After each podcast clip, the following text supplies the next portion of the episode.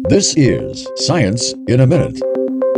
A new report from the National Oceanic and Atmospheric Administration, or NOAA, presents the latest sea level rise projections for all U.S. states and territories by decade for the next 100 years and beyond. The report, called the Sea Level Rise Technical Report, projects that the sea level along the U.S. coastline will rise an extra 25.4 to 30.5 centimeters by 2050. NOAA, in a press release, says that rise in sea level is about equal to what was experienced in the previous 100 years. Along with projecting rising sea levels, the new report also contains information on tide, wind, and storm driven extreme water levels that will affect current and future coastal flooding risks.